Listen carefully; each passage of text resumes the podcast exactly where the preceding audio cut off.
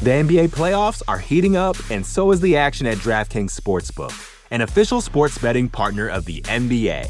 DraftKings brings you same game parlays, live betting, odds boosts, and so much more. You can download the DraftKings Sportsbook app now and use code VOXMMA. That's code VOXMMA for new customers to get 150 in bonus bets when you bet just 5 bucks. Only on DraftKings. The crown is yours.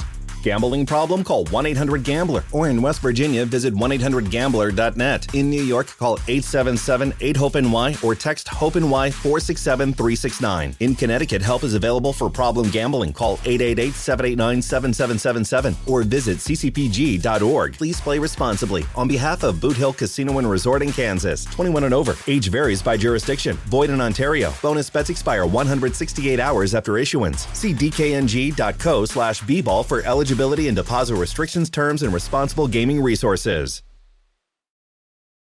You know how to book flights and hotels.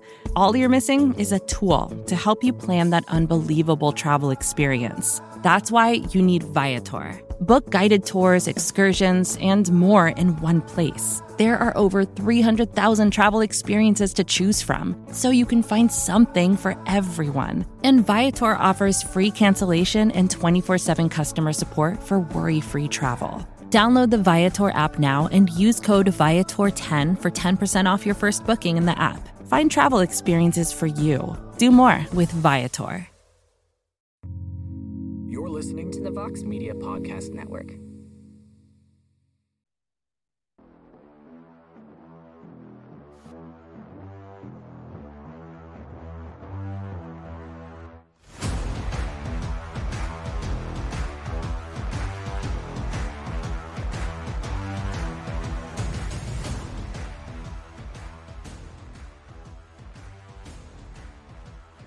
Hello there, everybody. We are live on the MMA Fighting YouTube channel with another edition of On to the Next One, coming off of a very emotional UFC 291 event where the highs were very high, the lows were very low.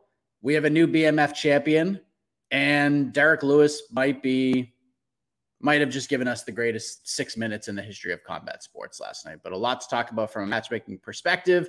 Thank you for having us here early on a Sunday morning after a just a crazy day and a half, if you will, of combat sports action. But I am Mike Heck, and as you can see, my best friend's back, and you're gonna be in trouble. Hey now, it's my best friend Alexander K. Lee, the co-host, the co-matchmaker. How we doing, AK? Happy Sunday. We're doing good. We're doing good. We're a little, uh, as always, a little sleep deprived after a pay per view. A little, uh, even more so if you, uh, I don't know, Mike, if you stayed up at all for the Rizin action, which was extraordinarily eventful for anyone uh, who was who did not keep up with that those results. Uh, both Pitbull brothers fought at these Rizin shows, and uh, Patricky, the less decorated one, uh, won. I think is expected. He fought right. I'm, am I making stuff? I, I'm uh, again. I'm I'm cra- going crazy right now. Patricky won. Uh, yes, Patricky won. Uh, Patricio, people, a lot of people are probably just finding out was knocked out in the first round. So uh, feel free to catch up in that, guys, while you are watching our show. Or the wonderful Guillermo Cruz uh, stayed up uh, in his time zone to to take care of this action. Uh, lost to uh, Patricio Pitbull to Chihiro Suzuki. So a short notice fight for both guys. Kind of a wild circumstance. Don't think this hurts Patricio Pitbull that much. But again, for anyone out there just hearing about this, I mean, I'm totally blown away. Maybe the upset of the year. Uh, but yes, UFC 291, great show. Another great show in Utah.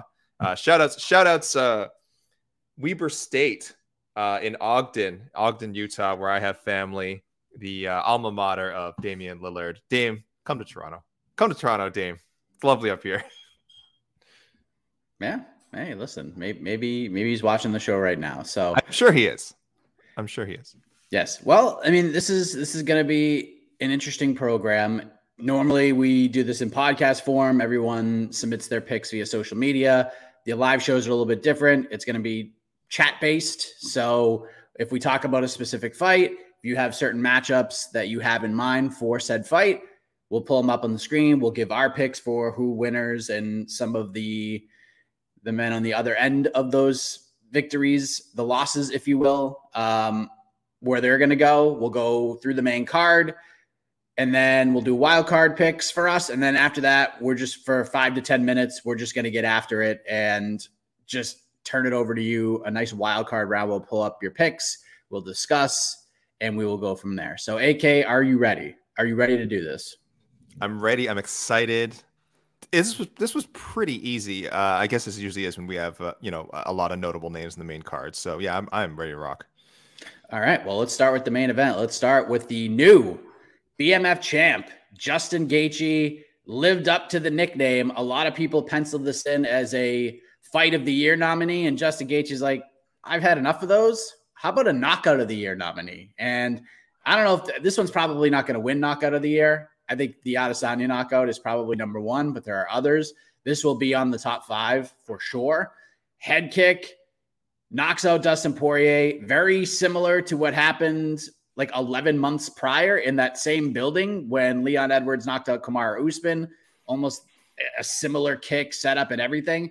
And Justin Gaethje gets it done. He exacts a little revenge, gets a KO of the year contender, and this one's pretty easy, AK. We know where he's going. We have a lightweight title fight coming up in October between Islam Makhachev and Charles Oliveira. If Justin Gaethje is not fighting the winner of that fight for the undisputed lightweight title, something is terribly wrong, right?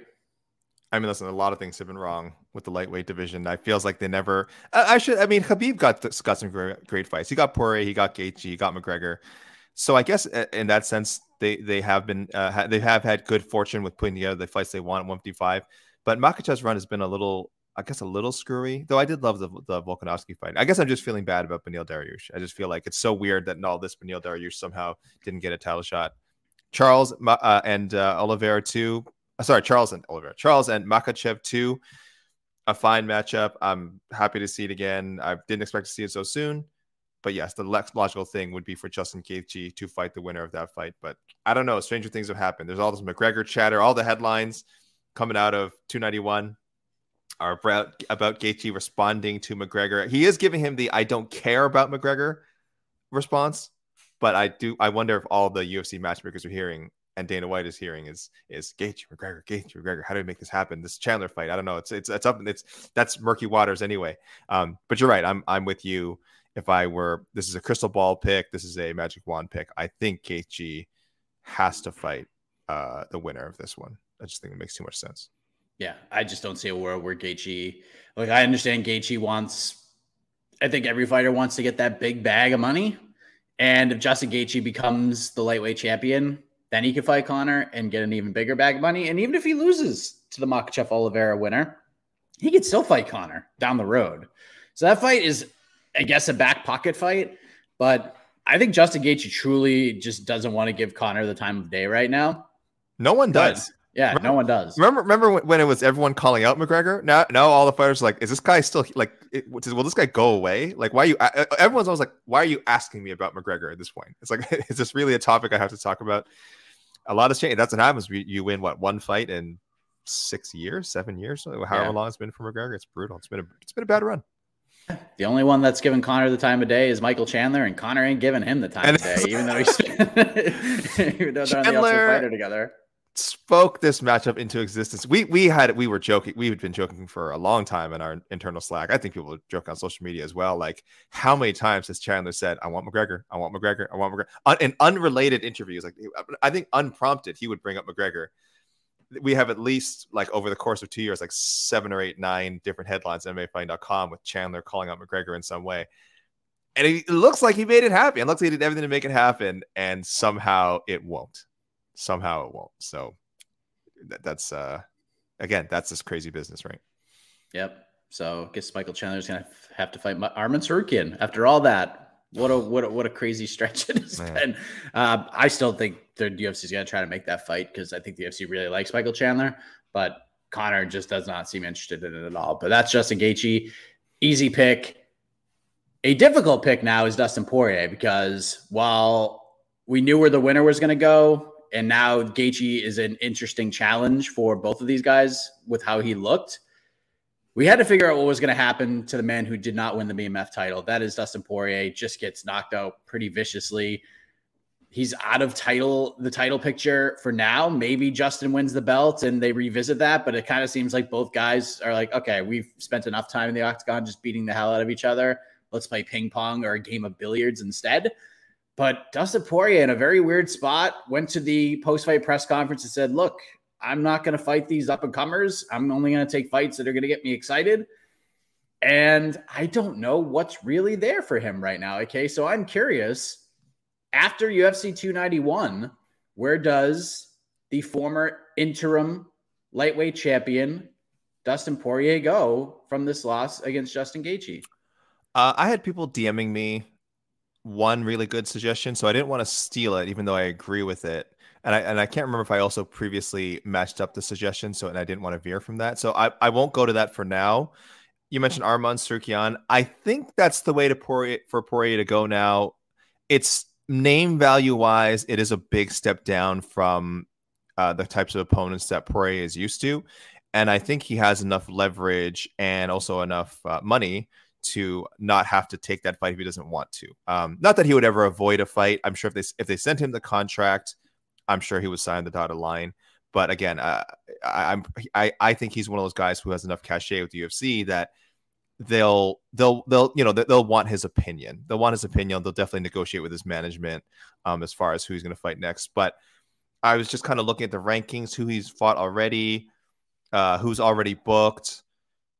Maybe he gets the loser of Makhachev Oliver. I don't think so. I think I already uh, I can't remember who I said I wanted for that. So I had previously, and the other reason I'm going with Tsarukyan is I had previously, after Arman's last win, said he should get the loser of this fight. I don't really see a reason to change that. Um, I'm uh, this is this is also you know we've talked about people squatting at the top of some of these weight classes, some of the more veteran weight classes, 155, 170, and that has to break up at some point. So I this is definitely not a crystal ball pick. I'd actually be surprised if this got booked within the next six months, like booked before the end of the year, or before I even fought again for the end of the year. Uh, but if I were waving my magic wand, I would love to see Tsarukyan get a shot at, at Dustin Poirier. I would love to see that too. It's just not going to happen. Um, I see a lot of people discussing a Dan Hooker rematch. Don't really hate that idea. Uh, I see a lot of Benil Dariush. Dustin yeah. is not fighting Benil Dariush. That fight oh. is not going to happen. So what is the what is the Dariush what is the Dariush hold up? Just Dustin just doesn't seem interested in it. He just doesn't that one doesn't seem to get him excited. And Dustin at this point in his career is just just wants fights to get him excited. The dude doesn't need to fight anymore. Mm-hmm, he does mm-hmm. not need to. But I still think there's an itch there. But I think he's only, I think he's going to be very choosy with what he does. So Jed said this on the on the post fight show, and I'm going to go ahead and agree with him. I it's not, I can't really match make for Dustin right now. So here's what I think is going to happen. Nate Diaz is going to box Jake Paul on, on Saturday. That fight is going to happen. And then Nate is going to come back to the UFC. He's not going to go fight for titles or anything like that. But again, poor Michael Chandler. Nate Diaz is going to resign. The UFC is going to do everything in their power to book the trilogy fight between Conor McGregor and Nate Diaz. And Dustin Poirier is probably going to fight Nate Diaz next and maybe his final fight. Maybe he fights Conor again, but I feel like I feel like Nate's the only guy unless unless Gaethje wins the belts and the UFC presents the trilogy fight between Gaethje and Poirier for the title. Other than that, I just don't think Poirier cares. I don't think he wants to fight Tsarukyan. I don't even think like Fiziev would be like a really interesting stylistic matchup for him, and I don't even think that would get him excited. I think it's just it's kind of just get the Nate fight done, check that last one off the bucket list. If a title shot happens to come his way, whether it be short notice or the stars align for the Gaethje trilogy fight.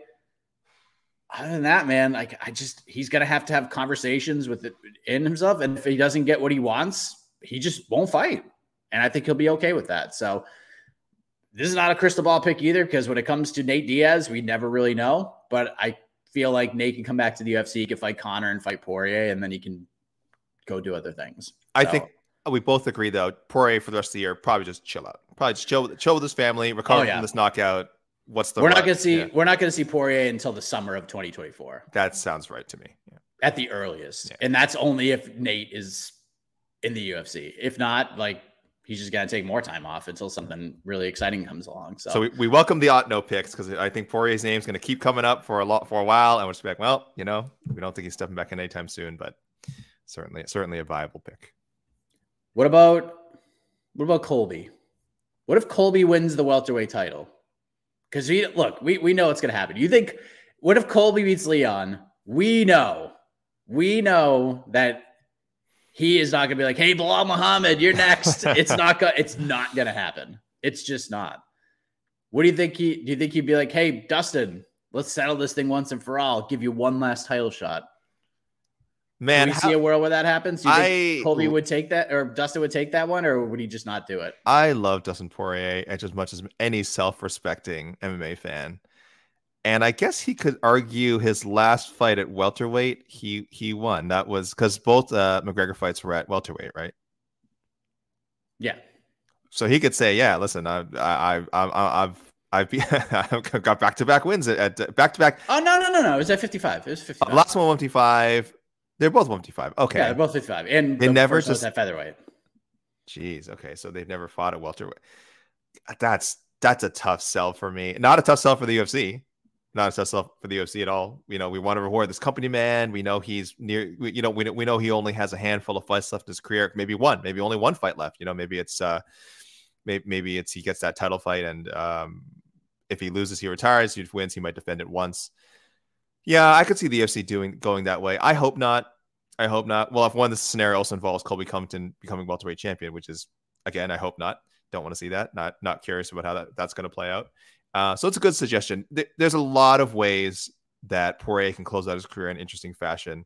Again, I would love to see him fight Arman. You're right. That is not even on his short list at the moment, but stranger things have happened. So I'm gonna I'm gonna stick with my Tsarukyan pick. But yeah, Nate Diaz or uh, uh, what was I saying? Nate Diaz or help me, Mike. My brain just froze as Conor. I was talking about Conor Are far more likely. I feel like we get one of these every time we have a show like this. No chance you, no chance UFC would make Colby versus Poirier if you got the belt. I, I mean, there's just Fan, no world where there's fans, no chance. Fans wouldn't have it. Which fans? Yeah, what are Which you talking fan? about? But as a huge segment of fans would, would be like, "Yeah, this is great. It's great." How many? Look, how many fans want Colby to fight Leon right now? Not yeah. a lot. Not a lot. but they're still like everybody wants it. He's the man. We have to do it. Yeah. So yeah. The NBA playoffs are heating up, and so is the action at DraftKings Sportsbook, an official sports betting partner of the NBA. DraftKings brings you same game parlays, live betting, odds boosts, and so much more. Don't miss out as the NBA postseason winds down. And new customers to DraftKings can bet 5 bucks to get 150 in bonus bets instantly. You can download the DraftKings Sportsbook app now and use code VOXMMA. That's code VOXMMA for new customers to get 150 in bonus bets when you bet just 5 bucks. Only on DraftKings. The crown is yours. Gambling problem? Call 1 800 Gambler. Or in West Virginia, visit 1 800 Gambler.net. In New York, call 877 8 HOPE NY or text HOPE NY 467 369. In Connecticut, help is available for problem gambling. Call 888 789 7777 or visit ccpg.org. Please play responsibly. On behalf of Boot Hill Casino and Resort in Kansas, 21 and over. Age varies by jurisdiction. Void in Ontario. Bonus bets expire 168 hours after issuance. See dkng.co slash bball for eligibility eligibility and deposit restrictions, terms, and responsible gaming resources. Another day is here, and you're ready for it. What to wear? Check. Breakfast, lunch, and dinner? Check. Planning for what's next and how to save for it? That's where Bank of America can help. For your financial to dos, Bank of America has experts ready to help get you closer to your goals. Get started at one of our local financial centers or 24-7 in our mobile banking app. Find a location near you at bankofamerica.com slash talk to us. What would you like the power to do? Mobile banking requires downloading the app and is only available for select devices. Message and data rates may apply. Bank of America and a member FDIC. Let's move on to the co-main event. Again, this is going to be a pretty obvious one. Alex Pereira outlasts Jan Blachowicz. Before we get into the matchmaking, because we know who Alex Pereira is going to fight next. We know what's going to be at stake. A lot of people screaming robbery, AK. Saw it all over social media. Continues. I see it in the chat right now, man. We got people saying Jan was robbed. Jan Blachowicz got robbed last night. It was a split decision, close fight. I think we learned a lot about Alex Pereira, no matter how you scored it. Will there be a robbery review on this fight, AK? I don't think so. I, I full full disclosure, uh, I was mostly on boxing duty on Saturday night, watching the uh, pretty solid Spence Crawford card. Main the main event, Spence Crawford was. I guess we should call it Crawford Spence now because Crawford won. Uh, was incredibly dominant on Crawford's part and mesmerizing to watch. To watch a guy make a guy who was clearly uh, now that you know the second best welterweight in the world just be complete they did not look you would have that looked like um, crawford like beating up a mandatory challenger that is how impressive that performance was not the clear cut number two uh welterweight boxer in the world so that was amazing the card itself was really good the co-main was co-main event wasn't great but um the first two fights in the main card were pretty solid so uh i was watching so i was watching that uh I, I I also had the UFC 291 on and was definitely keeping up with you guys talking about it. From what I saw, I just didn't see enough offense from Jan to justify calling this a robbery. Not that Pereira was crushing it. I think the judges had it pretty right. Uh, of course, Jan had the ground control in the first in the first round, neutralized uh, excuse me, neutralized Poatan. So you got to give him round one. Uh, Pereira had to, picked up picked it up in, in round two. Uh, was able to keep the fight standing. Again, what had had you know Jan in a little bit of danger. You know, it wasn't like crushing, but definitely had a little bit of danger. So clear round two for Pereira. And then round three, I wish either guy had been able to assert themselves more. I do give Pereira the slight edge, but again, I wasn't watching round three closely, unfortunately. So I'll check it out. I, I don't think I'm going to do a robbery review. It's just there wasn't enough um, offense from either guy for me to, to be in a huff about it. And the late takedown from, you know, Jan obviously does nothing, right? So I'm fine with the result. I will give it a proper rewatch, but I, I, I am fine with the result. Um, and people also know for anyone who wants to like just immediately call it a robbery, my bar for robbery is really, really, really, really high. So you're definitely going to the wrong guy to justify uh, that kind of talk. I, will have I'll have to watch it again. So, yeah. uh, congrats, congrats to yeah to for to Pereira, I guess. Sure. Like MMA decisions is not the be all end all, but most people scored it for Alex Pereira on the watch party watching it live. I scored it for Alex Pereira. Um, I see like Jed Jed said there was a case on the post fight show for a 10 8 round for Jan Blachowicz in round one. I see other people in there, and there are some people just kind of clapping back against that. I think you can make a case for a 10 8. I'm not going to make that case. I know you want, like, you, you need all three of the D's the, the damage, dominance, and duration. Um, but even if you don't get all three, you can score a 10 8 based on two out of three. Pereira did nothing in that first round, did nothing. But sit on his back and almost get finished a whole bunch of times, um, just defending chokes. And I get it. Like if, if you want to make a 10-8 case, I'll listen to you. I would I did not score that first round 10-8, but Pereira did nothing.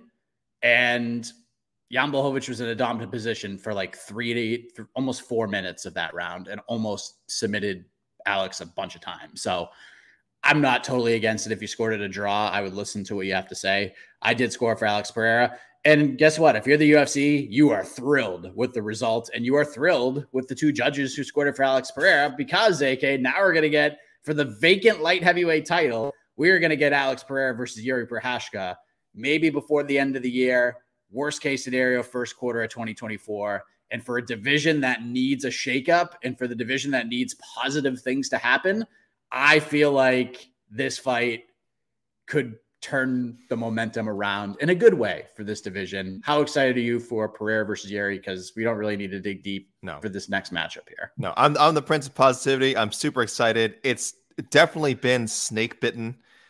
Light heavyweight, the history of light heavyweight, I think we have to do a comprehensive feature someday because it's it's really gone to some enormous highs and some weird lows. So like it was the marquee championship division of the boom of the UFC, right? We're talking Chuck Liddell, Randy Couture, Tito Ortiz. You can throw a bunch of other names in there, but those those title fights were enormous for the UFC's business and for building the brand. And then there was a str- and then uh, later you had start you know Rampage Jackson come in, Lyoto Machida, Shogun, and it became a bit of it was a bit of a hot uh, Forrest Griffin, a bit of a hot potato title. I think only Rampage among those names that I just mentioned was able to defend it once. Oh, sorry, not Rampage. Um, uh, Machida defended it with the controversial, uh, the controversial decision. So a hard, a hard title to hold on to. Uh, and then Jon Jones came along and just went on a run. Just, just, and, and that was its own story. It's the Jon Jones era of the light heavyweight division. And in some ways, that still gave the title more steam. The names he beat, how long he was able to hold on to the title. And then we hit a bit of a lull. And as you said, it looks like we're coming out of it, but then we have this bad luck with fights getting canceled, fighters getting injured. We have two two fighters have to vacate the undisputed title. So I don't know where we're going with it. I, I with the title itself, I know we have to have Alex Pereira fight Yuri Prochazka, and I'm greatly looking forward to it. I'm as optimistic as anyone, Mike. I want to be as optimistic as you, my best friend. I, I, I just my fingers are a little bit crossed right now, though, that this this does bring some sort of stability. I, I just hope we at least get the fight, even if it something weird happens after. Please just give us this, give us this matchup, and let's not have to wait too long for it. Yeah, we're gonna get this fight, and then we're probably gonna get Jamal Hill versus one of these two guys, which is gonna be super fun. And who knows, we might even get Pereira Izzy at 205 for the title, even though Pereira said, eh, if we do the trilogy, I'll do it 185. Why would Alex Pereira go to 185 ever again after looking so big and so good in this fight? Um, it's crazy. Yeah, a lot of people are saying there's you can't score that at 10-8. I'm with you. I would not score it at 10-8, but I just kind of throwing out some of the things that that people had to say about it. So we know where Pereira is going, AK. Where is Jan Blachowicz going now? Like, what does he do? Do we do the Ankalaev rematch now? Like, I I thought Ankalaev would fight Johnny Walker kind of as a not just a title eliminator, but kind of a UFC eliminator. Like, none of these guys, like, neither of these guys are on like the UFC's great side right now based on their last performances. What do we do with Jan Blachowicz now? I, I honestly don't really know. Realistically, I think it should be either like Johnny Walker or Nikita Krylov. Uh, but I have matched those guys up in previous episodes, so I consider them locked in, even though uh, the people I locked I matched them up with are kind of in limbo. Like I wanted Krylov to fight Rakic. We did, still don't know when Rakic is coming back from his injury, and I wanted Walker to fight Ankalaev, and we just don't know where Ankalaev is. Period. The dude has just fallen off the planet since that draw with uh, with Prochazka. So that's a bit of a murky situation. I think realistically, you will see him. If I had to do like crystal ball, it'll be him and Walker. I think he'll fight Johnny Walker. I think.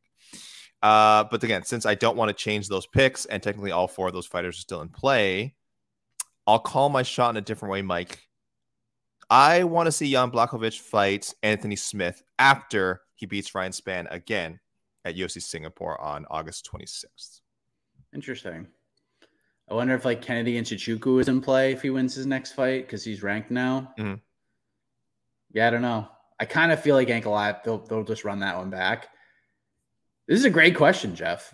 Why do people say Jan versus Ankalaev is a bad fight? Uh, Dana just dumped on that fight like yeah. right after, and I I still don't really understand why. Is it the most ex- thrilling fight you've ever seen? No, but it's really interesting because Jan is doing really well especially with the kicks. And then Ankalaev just has to dig deep and get takedowns. And it kind of slowed down at the end after a really interesting start. But yeah, I don't I don't understand why that fight gets so much like negativity. Draws too. Draws, when people just look back on draws, they always seem unsatisfied with them, which is crazy because some of the most exciting fights in MMA history have actually ended in draws. But um yeah, it was and again, it's part of this weird light heavyweight title. Like funk that we're in. So it was a good fight. It, it was definitely a good fight. It had some weird moments. It had some light heavyweighty, light heavyweight moments. Um, but it's not it's not a bad fight. Yeah, I, I, I do find it a bit strange that people would look back on it so uh, so negatively. Anthony Smith is another possibility. I think. Yeah, that's where I'm. That's where I'm going. I, th- I think he beats yeah. Ryan Spann and gets that gets that uh, Blachowicz fight. I just didn't like what I saw from Anthony Smith in the Johnny Walker fight, so I just don't know how much is left in there. So it's yeah, maybe Spann. I don't know. I don't know, man. That's a tough one. You want to know what else is a tough one, AK? The the man who delivered the greatest free agency announcement in the history of combat sports. His name is Derrick Lewis, who comes out and flying knees Marcos Rogerio de Lima into to begin a sequence of events that none of us will ever forget for the rest of our lives. Just runs over Rogerio de Lima, finishes him in 33 seconds. He takes his pants off, swings his shorts around. He's doing the DX crop chops. He's dancing around, throwing his cup in the crowd and his gloves in the crowd, and then says, Hey, I'm a free agent now. Kind of want to stay with the UFC, but hey, F it. It is what it is. Derrick Lewis, free agent, AK. Are you booking him? Are you booking his next fight?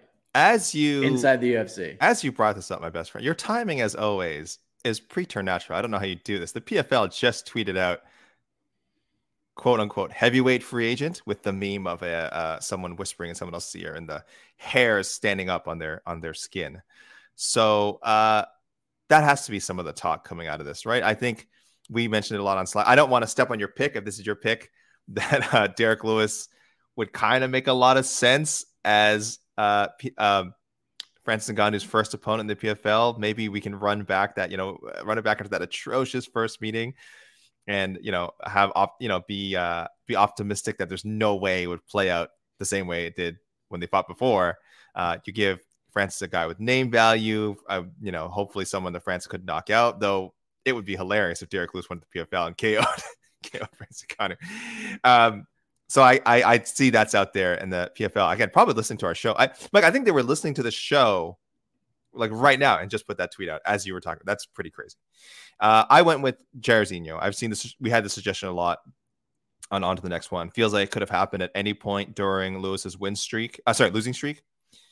And now that he's back in the win streak, I, I don't uh, back in the win column. I, I, don't feel that it has to change. I still think Jairzinho makes a lot of sense. Just a matchup we haven't seen before. A fight guaranteed. There's that word again. Guaranteed to end in a knockout, and uh, makes a lot of sense if Lewis just does decide to um, to return to the UFC. And if he really believes that he can get a title shot again, this is one of the guys I think that he would have to go through. Why would he go back to the UFC though? like serious, like I, am not saying this to be to, mm-hmm. to just be like, oh, I don't like the. Why would he go back? The like his opportunities to make money in this sport are outside of the UFC. He's already fought everybody. Like, yeah, the Jairzinho fight's there. Who else is he going to fight? Alexander Romanov? Like, why would he fight him? Why would he fight? Is he going to fight Jailton Almeida if he loses to Curtis Blaydes? Like, no. who wants to see Derrick Lewis fight those guys? No. Go to the PFL, man. Like, go go make two million dollars to fight Francis Ngannou. Go do that, and then go to BKFC and make a whole bunch of money just beating up a bunch. Uh, As Shaheen Al Shatti laid out, a bunch of five foot six, non-athletic bar fighters. Why would he go back? I, I just why would he go back? I, I don't understand. He's com- he's comfortable with the UFC. I think I, I think it's it's it's. But he wants uh, to make money. It's about making does, money. Of course, he wants to make money. But you know, the UFC will take care of him. Not on the level the PFL will. Not on the level. I can see that like the PFL will legitimately offer him what a million for one fight, two million. The PFL, yeah, he'll yeah. get two million, two million to fight Francis. The UFC would do something like you know four million for like an eight fight. Like they would offer more. It just he would be for more fights, right? It would be for again six fights, seven fights, eight fights, whatever one of their crazy contracts is when they resign a name person. And I know that's and, and again, I know the math there is like, well, that sounds dumb. Why would someone take four million for eight fights as well as to two million for one fight? I know it sounds dumb, but you know, when you're so entrenched in a company, when it's something you've known for so long, uh, when there's still names, he's probably interested in fighting at. Well, I shouldn't say he never interested in fighting any names. He never calls anyone out. He doesn't care. that, that, I misspoke. Uh, I could see him wanting to stay. He said kind of offhandedly at the post-fight press conference that he would like to return to the OC, but again, I'm sure he hasn't really talked to his, his manager. I'm sure he hasn't really thought about the possibilities, uh, you know, in, in any serious way. And yeah, once that start, they start talking about it, and if the PFL makes an offer, or at least gives him a phone call Monday morning, Tuesday morning, it becomes a very realistic possibility. Um, so I, I always assume people are going to stay with the UFC. I think when Francis, when his um, free agency started to drag on, I think I started saying like, ah, he'll probably just come back at some point. And I was wrong about that. I was wrong about that. He went to the PFL, so uh, wouldn't be surprised at all to see to see Lewis do the same thing. Especially again, you're right, one fight, and who knows, maybe he can do the one fight and then come back to the UFC sometime in the future, right? We did nothing rules that out. We could get Derrick Lewis, Greg Hardy, and BKFC. Don't even. Don't do this. I mean, it could happen. That would do crazy numbers. I, I understand the comfort level. So like if he went back, I get it, but I, he's just fought everybody. Like he's fought Tai Tuivasa already. He's fought everybody. Jairzinho. Really? Yeah, except Jairzinho, but the there's just nothing really there. Like if I'll sign one fight to fight Jairzinho, sure. But if you're Derrick Lewis, like you're at the peak of your powers in terms of negotiation, knowing that you got finished in the last few fights. You did not look great. And then you show up in just incredible shape and you get one of the best highlights of the year. I mean, his value is just so high right now. Like, Bellator. I see people saying like Bell, Bellator smart, Derrick go go Derrick. Derrick's not going to Bellator. He's not. Unless they, I mean, if they somehow combine, like it kind of ends up like who wants? Do you really want to watch Derrick Lewis fight Ryan Bader? No, you don't want to watch Derrick Lewis fight Ryan Bader. You don't It, want to watch. it'd that. be a homecoming. He has what one Bellator fight under his belt. Uh, Bellator 46, June 2011, unanimous decision win over Tony. J- I don't know. I'm sure we all remember this. I don't know why I'm I'm recapping this for people. Um, it would be a return to Bellator.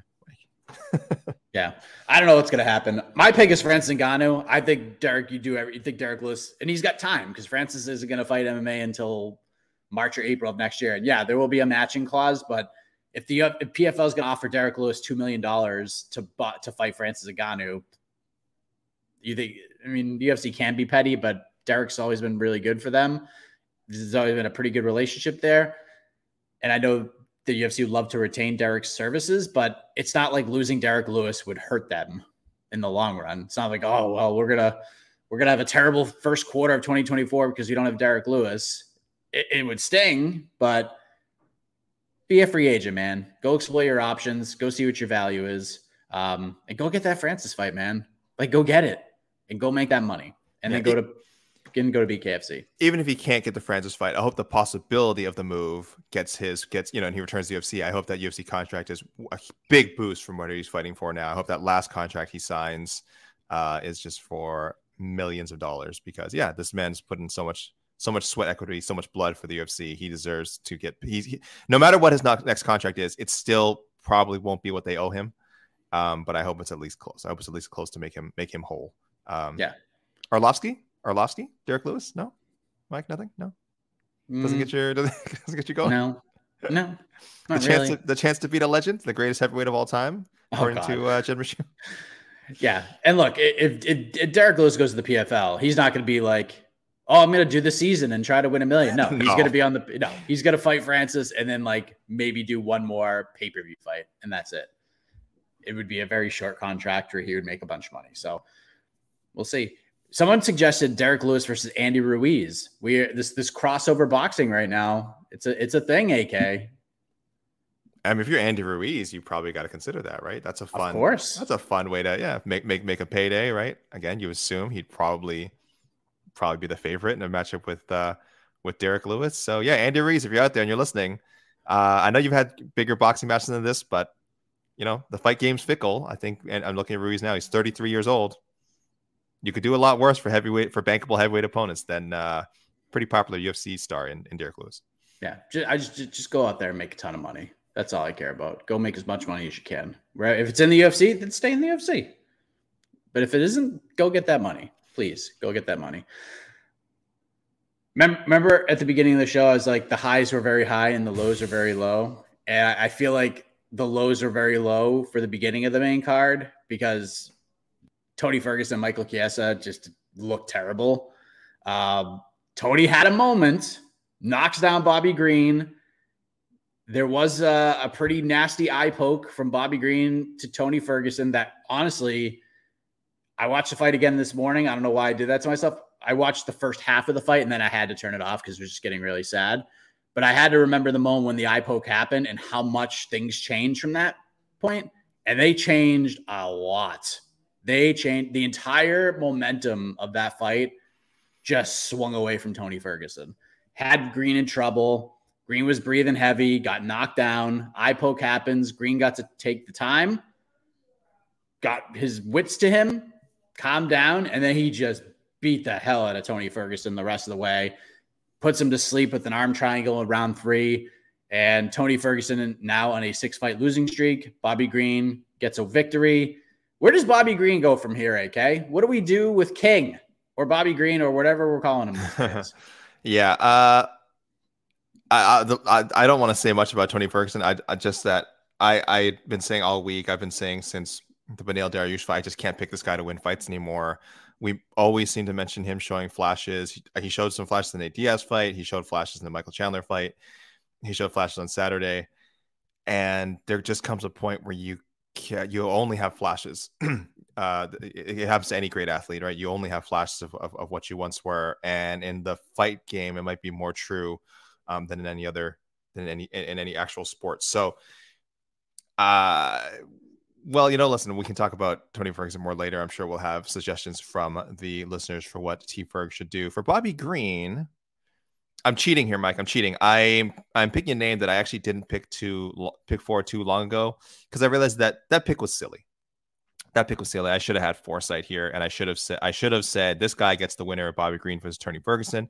I want to see Bobby Green and Dan Hooker. It's a great fight. Ooh. I can't. Yeah, I can't believe it's never happened before makes a lot of sense for both guys. Uh, I, I don't, uh, yeah, because I think Bobby Green will have a number next to his name. Well, maybe not in the UFC rankings, definitely not in our rankings, but he's he has a name in MMA. He has been around forever. We talk about Tony Ferguson being a veteran. I mean, Bobby Green. This was I don't even know how many fights this is from now, like fifty. And Bobby Green's just it's it's it's it would surprise people. I think how many he's had in the UFC. This was his twenty second UFC fight and his 47th pro bout, uh, 46th pro bout. He's been around.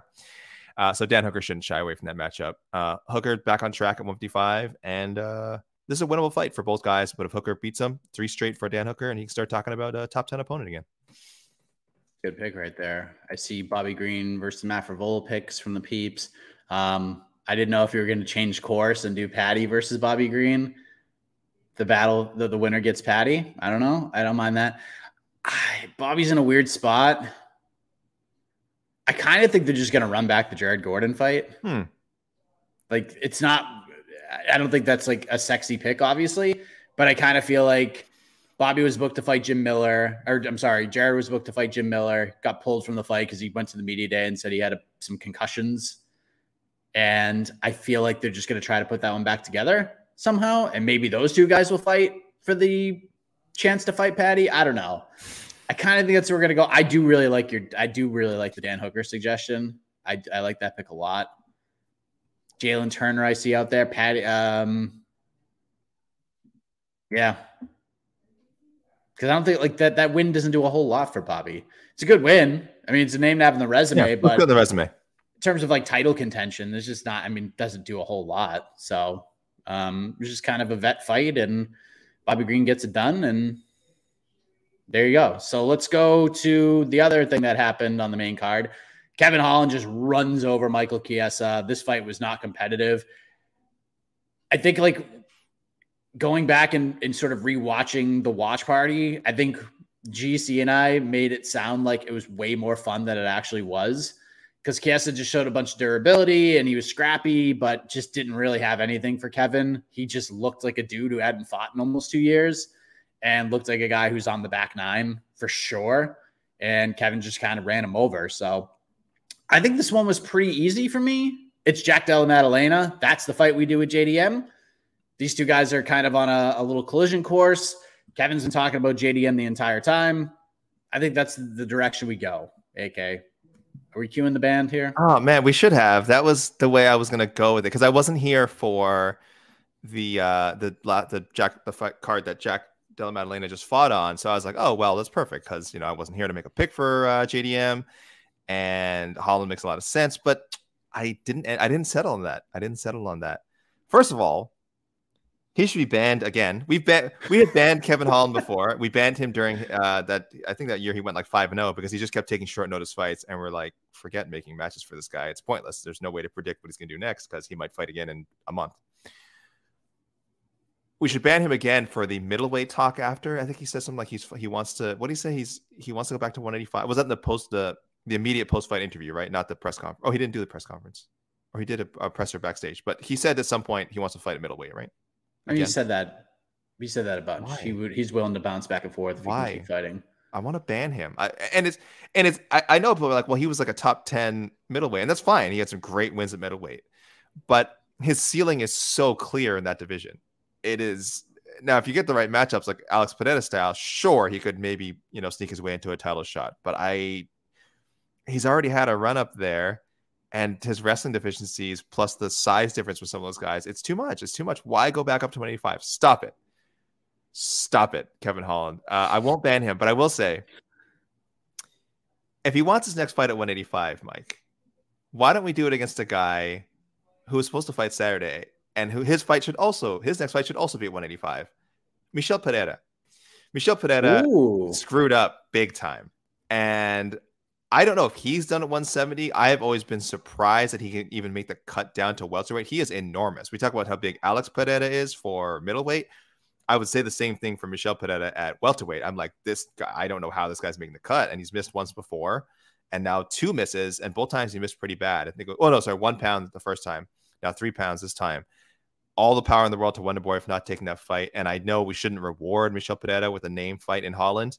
But again, if we're going to do something wacky, if Holland insists that his next fight's at 185, uh, why don't we do something fun here and have him fight Michel Pereira, who again is ready to, I assume, is ready to fight anytime now. Uh, he wasn't injured; he just screwed up his weight cut. Um, I'm not sure what the excuse is going to be. Uh, so yeah, let's just see what happens. Let's get crazy. Let's see what happens there, and then Michel Pereira can try to go back down to 170, and Kevin Holland should go back down to 170. I see a lot of people saying Kevin Holland versus Ian Garry next. If Ian Garry beats Jeff Neal, that was to me the fight. Like when after Ian's last win, I wanted the Kevin Holland fight. I thought that made a ton of sense. Mm-hmm. Great name value, good call, all that. Um, yeah, we'll see. We'll see what happens with Kevin. This I get, Kevin's in that position where he just you just fight anybody, just cash those checks, and people are going to watch. Mm. When you need mealtime inspiration, it's worth shopping Kroger, where you'll find over 30,000 mouthwatering choices that excite your inner foodie. And no matter what tasty choice you make, you'll enjoy our everyday low prices, plus extra ways to save, like digital coupons worth over $600 each week. You can also save up to $1 off per gallon at the pump with fuel points. More savings and more inspiring flavors make shopping Kroger worth it every time. Kroger, fresh for everyone. Fuel restrictions apply. Let's go to the wild card round, AK. We will hmm. match make for a fighter that we have not match made for yet, and yeah. we'll make a matchup for them right now. So it could be somebody who fought on the main card and didn't get a win. Anybody from the prelims. Where are you going with this one, AK? Who's your wild card selection for UFC 291? Well, we're definitely going to be friends forever on this one. I think we've got it, Mike. I think we've wild cards friends forever because uh, Tony Ferguson is not retiring, and his next fight should finally be against Paddy Pimblett. This is the time is now, my best friend. Tony Ferguson, Paddy Pimblett. It made sense before. It still makes sense now. Let that be Tony Ferguson's retirement fight. We either get a great Robbie Lawler type moment where Ferguson finishes Paddy Pimblett uh, to the to the cheer of an appreciative Las Vegas crowd, or we have the one of the five most depressing moments in MMA history when Paddy Pimblett either submits Tony or knocks him out cold. So I'm not giving up on this. I still think it's possible. Uh, I would much rather see Tony retire, but if he's not going to, guess what? Hashtag El Cucuy, Paddy the Baddy, still alive. I was I said on the pre on the preview show that at that moment I was I didn't hate it as much as I did before, but now I think I hate it more than I did before because it just it just it would just be the saddest thing ever. This is not my wild card pick it's Tony Ferguson, Joe Lauzon, UFC 300. Just do it. Like, Just throw those two dudes in there, and that's it. Like it'll be fun. And one of these leg or one of these like veteran dudes, just go ahead and do that, and it won't be incredibly sad either way. Jim Miller's okay too for Tony. I went a different direction. Did you? You didn't go Tony Ferguson. You didn't. I did not. know. Okay. No, I, will, I don't want to match make for him at all. I I know. So this is as people know when it goes to a live show, we don't do like a full slate of listener picks. We're going to go to YouTube comments for those suggestions. Uh, so I did want to point out Justin with a Y on Twitter said I had an epiphany when I woke up this morning. Oh no! Sign Sherdog legend Jay Ellis and let Tony fight him at 170 or 155, depending on what Ellis can cut to. Uh, he last weighed in at like 167 pounds, something. Easy win, and Ellis can get a decent payday. I don't hate this idea at all. And I think the UFC needs more Jay Ellis. I think he should be a designated retirement opponent for any of these beloved fighters that we have. Like Dustin Poirier, somewhere down the road. If he goes on a streak and wants to go out and win, you put him in there with Jay Ellis. Uh, I think the possibilities are Kamaru Usman. I don't know. You know, may, may, I don't think he's going to lose a streak anytime soon. I think if he loses one more time, he's probably done. But should he go down that? Ty- Tyron Woodley versus Jay Ellis would have been a great. I think they already fought actually. Uh, would have been a great way for Tyron to end his uh, his UFC career. So Justin with a Y, I like where your head's at. Uh, oh, Tyron has not fought JLs. I like where your head's at. Let's get JLs in the UFC. Let's get JLs paid and get him uh, and put some of these stars out on a high note. Don't hate that. Kind of a New England legend. JL. It's like all his fight. He just fights at like every Cage Titans card and like every New England Fights cards. It's crazy. Uh, Dave asking if Lauzon still fighting. He is not officially retired. He hasn't fought since UFC Boston in October of 2019. He was supposed to fight Donald Cerrone, if you can remember that, and then he hurt himself putting his socks on, which is I still can't believe that's an actual real thing. But Lauzon said like he wants if if the, the date, the opponent, and the location is perfect, he would do another fight. So yeah, I, I think Lauzon would certainly take that one, and I kind of am cool with that. I'm going with the guy who's supposed to fight on Saturday but didn't, and not jump here. I'm going with Wonderboy Thompson, AK. I'm going with Stephen Thompson. Curious, I was curious to see like what the reaction to all of this was, and I don't blame Wonderboy at all for not no. taking this fight. Like not even a little. There are some people out there who just like to complain and just throw shade at everybody, but the dude the dude's already been here and lost and his his title hopes are dangling by a very thin thread where any loss he's just never going to fight for the title again. He still truly believes he can get there. And I think honestly with his popularity, I think he can get there too if he's booked the correct way. Now, how is the UFC going to proceed with this? Are they just going to I see a lot of people and I saw this on the on the post fight show too. Send him to Sydney to fight JDM. No. That fight's not going to happen. They're not going to do that right now. Wonderboy certainly isn't going to take that fight. He's not going to take a, that big of a step back, even if he feels it's a winnable fight. Could the UFC throw him a guy like Sean Brady, who will just try to take him down and kind of smother him for 15 minutes? I could see a world where that happens as well. But I landed on a different one, AK. I landed on a different one. How can we, because the UFC is very storyline ridden, how can the UFC capitalize on something where they put Wonderboy Thompson, they give him an opportunity to accomplish that dream of getting one more title shot. But they also put him in a matchup that's probably not going to go very well for him. How about Kamaru Usman? How about we do Stephen Thompson versus Kamaru Usman, AK? A very winnable fight for Kamaru Usman. These two guys have never fought each other. And if somehow Kamaru Usman wins, maybe in the UFC's eyes. Kamaru does the UFC a favor, knocks Wonderboy out of title contention. Wonderboy never gets his shot. And if somehow Wonderboy Thompson beats Kamaru Usman, you got a guy who is very popular and would what a story would be for you know a guy who will probably be 41 years old by the time this happens gets one last shot at the belt very positive thing what do you think, AK? I kind of like that. It, it, Usman's available, and Wonderboy wants to get back in there. Maybe you chuck that on in November at MSG, or do it in December, or maybe even sooner than that. How about that? Yeah, and, and, Usman versus Wonder Boy had been discussed um, to some degree when Usman was a champion, you know, and when they were just trying to figure out names for him to fight. Uh, as as his reign sort of sort of started carrying on, started knocking off you know all these contenders. Uh, Wonder Boy's name was always in there. He just had, was never. He just has not been able to put together that run that would get him a shot at Usman. Uh, Usman definitely like the name value. Thompson, of course, even though it's a very difficult matchup for him, like it could easily turn into him getting out wrestled and smashed, like against Gilbert Burns, against Belal Muhammad. It could go very, it could go very poorly for him in that sense. Um, but he's he's definitely not going to say no because that's still a top three welterweight in the world um, to be able to get that matchup again after losing said fights to Belal and Gilbert would be a, a major coup for Wonder Boy and his team.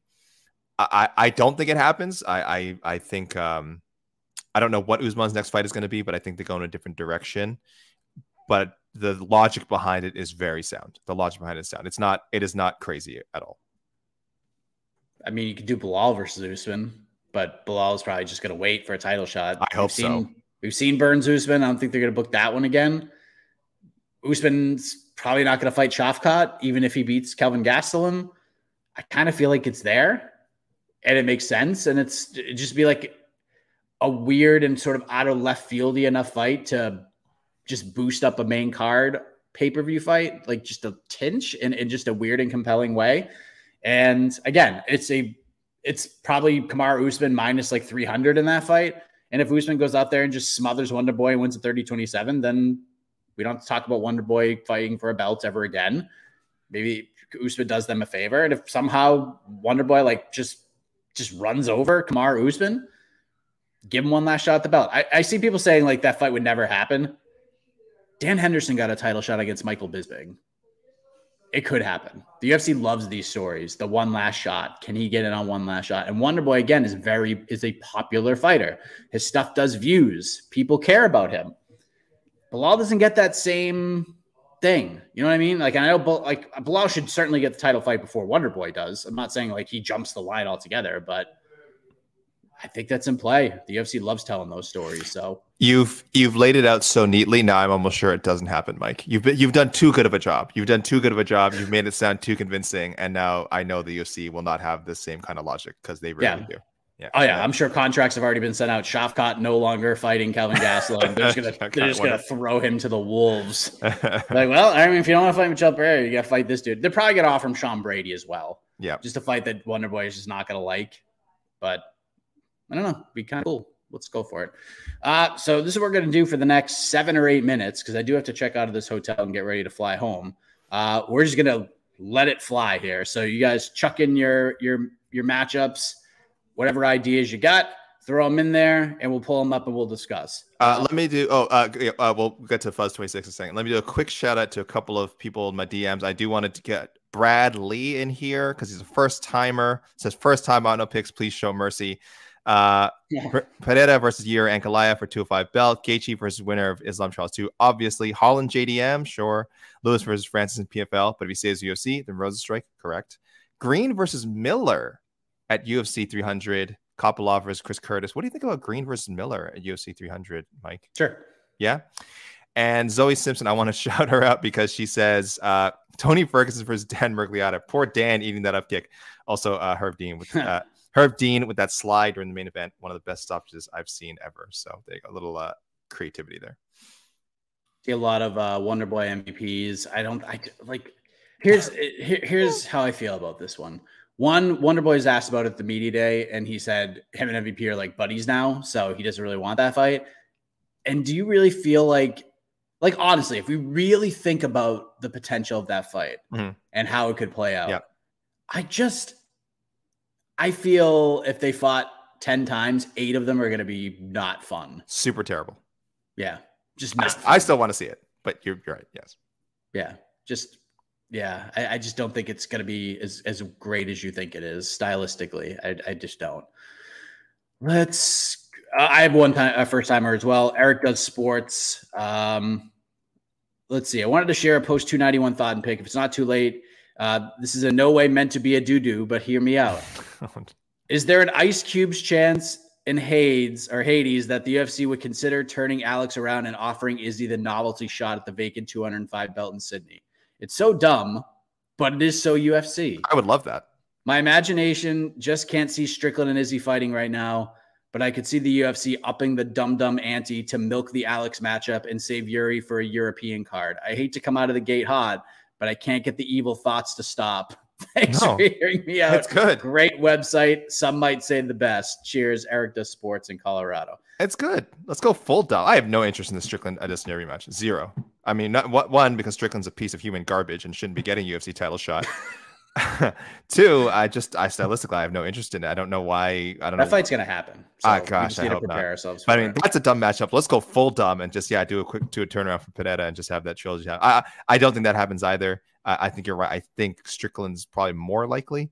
Uh, as much as I hate that matchup, but um, yeah, I, I want to see Jamahal Hill fight Izzy for uh, uh, uh for the. I want to see Izzy get a shot that heavyweight title against Jamahal Hill before Jamahal Hill was forced to uh to vacate. So I don't know. There's there's no really like amazingly great options for Izzy right now. Um, at uh, for that that pay per view. All right, we'll go through as many of these as we can. Another Tony versus Peg.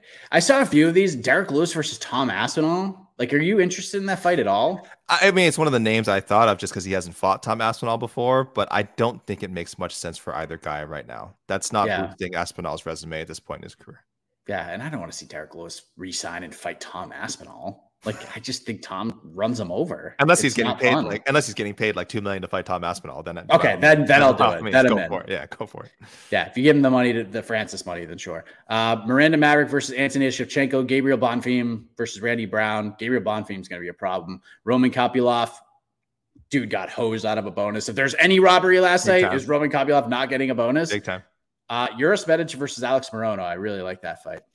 That Uh, fight, what, good. what good was the. Bon? What was the Bon- oh, Bonfim? Man, I see a lot of people wanting to throw uh, Bonfim in there with like a top twenty guy now. He looks legit. He looks legit. I like the And Randy Brown idea. That's a good and- one. And I know his brother just lost. I still think his brother's going to be a, a really good fighter for a long time too. So, um, but yeah, I know Gabriel's undefeated. He's on a submission streak. I, I I understand. I understand the hype. I think for me, did I make a pick for him? I can't remember. I think for me, I have um, it's not quite in the top twenty yet, but sure. If if you want to push him up there fast, I, I understand why. Hey, Wonder Boy, you didn't want to fight Michel Pereira. Now you have to fight this dude. Gabriel Bonfim. uh, Poirier versus Holloway three. Three? I'm not against it. I'd love to see that. I'd love to see him fight Gaethje again. I'd love to see him fight Holloway again. There's so many poor. I'd love. I, I wouldn't mind seeing him beat up Conor McGregor. I think that'd be hilarious. So uh, any rematch trilogy bout for Poirier is welcome. Really. Gaethje title shot. Pereira versus Jiri in December. Green versus Joel Alvarez. Holland versus Magny at 170, or Holland versus Paul Craig at 85. Hmm. Another Bonfim Alex Morono. Mhm. Or that's I think that's the first one. Uh, Kopylov versus Gregory Rodrigues. Jake Matthews versus Khaos Williams. Yeah, Kopylov, Gregor Rodrigues. That's not bad. That's Kopylov. Mike, you, uh, you, I'm amazed you haven't taken another victory lap for helping to turn Kopylov's I've- career around. Because I had left him for I was, uh, I, I was high on him when he signed with the UFC. He looked like doo doo in his first two UFC fights, and I was like, this guy is that's it. Like he's he might win a fight, but he's not gonna last long. Three fight win streak, all knockouts, right? Yeah, he's belting fools. This is and and the one and uh, yeah, again, you're right. He should have got a bonus. I mean, It was the best. It was. I mean, you were about to say I was gonna, it, it was not the best finish. It was not the best finish of the card, All but right, right. um, it was better than he deserved it over Bobby Green and Kevin Yeah. Holland for sure. Dustin versus Wonder what versus Wonder Boy? Uh, is Dustin the only guy who would be eligible for both the BMF title and the NMF title? That's yeah. Right? He seems like a nice dude. I, I know we only see NMF like- title yeah, fight. I love that idea. right? He just go from the BMF to the NMF. He seems like a nice dude. I just love how he handles himself in the interviews after. If you guys haven't watched Dustin Poirier's uh, post fight uh, sc- uh, media scrum, please go to MMAfighting.com and uh, and MMA Fighting YouTube and check that out. Just uh, Yeah. rich with wisdom beyond his years. Bonfim versus Gunnar Nelson. That'd Yeah. be freaking interesting. I like it. Yeah, I, I see people throwing that one out there again. Bonfim, top twenty, top twenty-five guy, could be next. Two fights in his UFC career in a very strong division. Maybe do Bonfim and Jake Matthews. It's not a bad one. I like that too. Yeah, Dustin versus Arman. Never Yeah. gonna happen. Holland versus the RDA Luque winner. I could see that happening. Mhm. good matchups. Holland, stay at one seventy. Just stay at one seventy. Uh, I see another Dustin versus Max. Let's see. Gino the nose, you're just driving me insane. Um, Gerard Biagin, uh, Jake Matthews, Kevin Lee too. Kevin Lee's done, man. Is he done? I he think say, he's done. Did he say he's retired? I mean, he should. Yeah, he said he's retired. He said he's retired. Oh, did I miss that? Um, I guess I missed that. Yeah, he's. Oh, he's- oh, MMAfighting.com. Kevin Lee retires from MMA following UFC Vegas 76 loss. you might have been on vacation when that Listen. happened, AK. I this was three weeks. No, this is the last card I saw. I think before I went on vacation. He'll be back. He'll be back. I, I, you know, I'm not calling that dude. He'll be back. Yeah, so Tristan's like, you need to call Dudu on the Chris Cup. Ah, it's a Chris- first It's timer. a first timer. It's a first timer. Yes, Chris is fighting Fluffy Hernandez, but maybe he knows something we don't. I don't know. Uh, Justin versus Conor. I think that's that fight could happen, but I do too. We should say not next. It's not happening next. MMA fighting's Jose Youngs has is vehement. That fight will never happen. He is on record. uh, He is on record on I think the what was the preview show or whatever show we were doing this week. He said that fight will never happen. So I'm just saying, you guys make make of that what you will.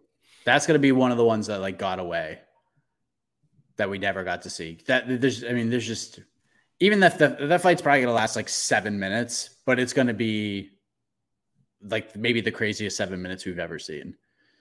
Uh, Strickland versus yeah, we, neither of them fought on this card, but yes, that fight's probably gonna happen.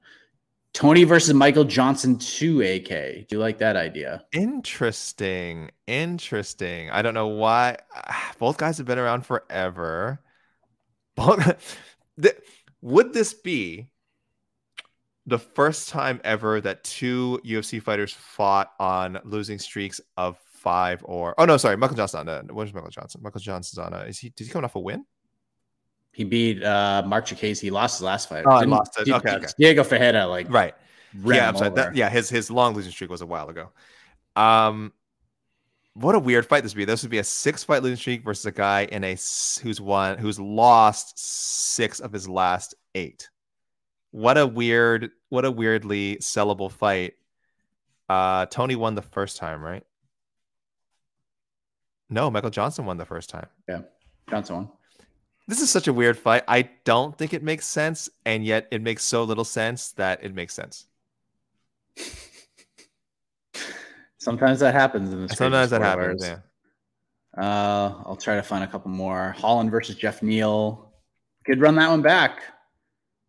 I'm surprised they haven't gone to that well. We talked about that forever, all. right? We said forever. Why is this rematch in the U- not happening in the UFC? I don't. Both guys would be interested for sure. Yeah, they fought on the regional scene already, and Mhm. I believe Jeff Neal won that fight. Hmm. Oh God, this has to be a joke, Gino. Jesus Christ. Why Arnold did- versus Tony Ferguson. Why did I even pull that up? Here, here's his attention you ordered, Gino. Here's the attention you ordered. Yes, versus D Rod. Uh, D Rod is fighting Santiago Ponzinibbio. Yes. uh, just announced, like just kind of confirmed. So uh, that fight's happening, I believe, September 16th. Chiesa, another guy. I'd be surprised if we saw him fight for the end of the year. Um, it's tough. He's he's had been a lot of tough fights. He's a little bit up there in age. I think he's uh over. You think he crossed the crossed the 35 barrier? Uh, yes, uh, he did. Pat last December, so he'll be 36 by the end of this year. And it was back problems that kept him that have kept him out for so long, right, Mike? He's got issues with his back or back spine. Yeah.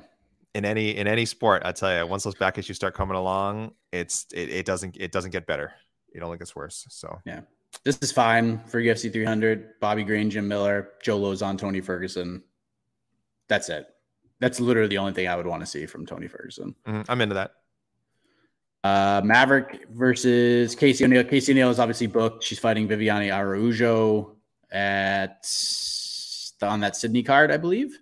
293. How smart was uh, Miranda Maverick to take this fight? Eh? Oh, The short- brilliant. How smart was it?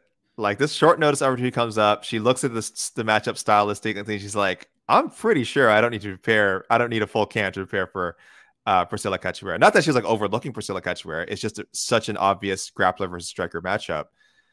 And when Priscila Cachoeira has fought grapplers, it has not gone well for her. So good for you, Miranda Maverick. She, she's she's a smart cookie, and uh, gets right back on the on the win, uh, winning track after a disappointing performance against um, uh, Jasmine Jasudavicius. More Wonderboy JDM. I just don't think that happens. I don't think Wonderboy takes that fight. He's certainly not going to City to take that fight. Not yet. Could happen down the road. Um, I think Wonderboy probably wants to see more. Uh, I, I do like Kevin Holland JDM. I think that makes a lot of sense. Wonder Boy versus Weidman for the NFL. NFL. Yeah, I don't. Yeah. I mean, Wait, they're what? they're family, they're so- family. They would never. That's They're that's one fight you'll never you'll never see. You could see that fight at like upstate karate, probably like once a week. yeah, at the gym probably. Yeah, but Yeah. they're not going to fight each other. Ferguson versus Guida. I don't mind it. I, don't don't, mind it. But that has to be.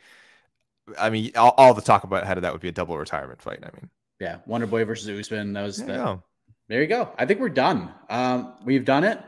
You guys did a great job. I am a zombie right now. I don't even know how I'm. I don't even know how I'm doing this. I don't know how I'm doing this, but gotta get ready to get the hell out of here. I gotta check out of the hotel. I gotta edit and put all this stuff together, and then get some food, and then off to the worst airport in America uh, before I get on home. So, thank you all very much. Uh, another very busy week ahead. So get excited. We have UFC Nashville. Let me pull up that card because uh, we will be back next week to discuss that. I don't know if I'm going to be on the show next week. I'm gonna have to. You might have to tag tag me out, AK. No problem. We could get the the wonderful Jed Meshew back in here.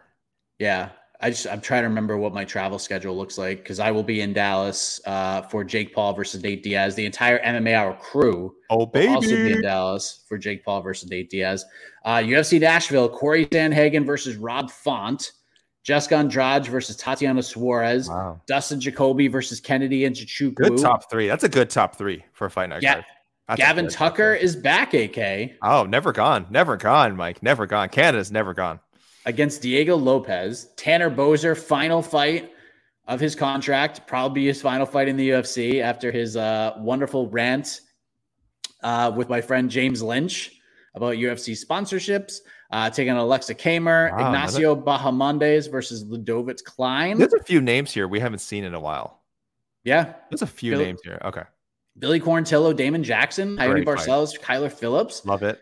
Jeremiah Wells, Carlston Harris, good fight. Jake These Hadley, Cody fights. Durden, there's some heat on that one. Yeah. And Ode' Osbourne versus Asu Almabayev. Another alliterative, alliterative flyweight. This is what is going. This division is is crazy. This, is, this it is has to have pound for pound the most alliterative fighters in the in the game.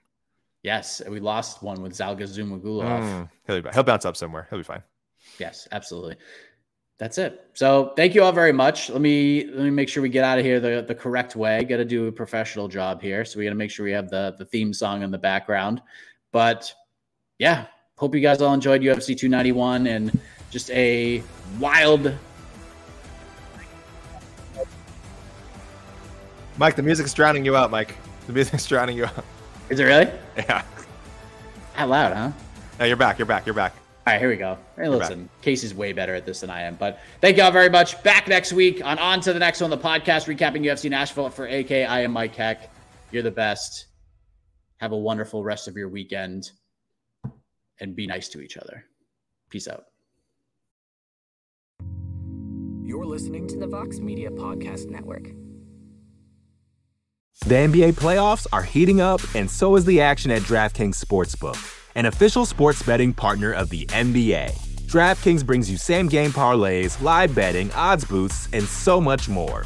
You can download the DraftKings Sportsbook app now and use code VOXMMA. That's code VOXMMA for new customers to get 150 in bonus bets when you bet just 5 bucks. Only on DraftKings. The crown is yours. Gambling problem? Call 1 800 Gambler. Or in West Virginia, visit 1 800 Gambler.net. In New York, call 877 8 HOPE NY or text HOPE NY 467 369. In Connecticut, help is available for problem gambling. Call 888 789 7777 or visit ccpg.org. Please play responsibly. On behalf of Boot Hill Casino and Resort in Kansas, 21 and over. Age varies by jurisdiction. Void in Ontario. Bonus bets expire 168 hours after issuance. See dkng.co slash bball for eligibility and deposit restrictions, terms, and responsible gaming resources. More to dos, less time, and an infinite number of tools to keep track of. Sometimes doing business has never felt harder, but you don't need a miracle to hit your goals. You can just use HubSpot because their all in one customer platform can make growing your business infinitely easier. Imagine this high quality leads, fast closing deals, wildly happy customers, and more benchmark breaking quarters. It's not a miracle, it's HubSpot. Visit HubSpot.com to get started today.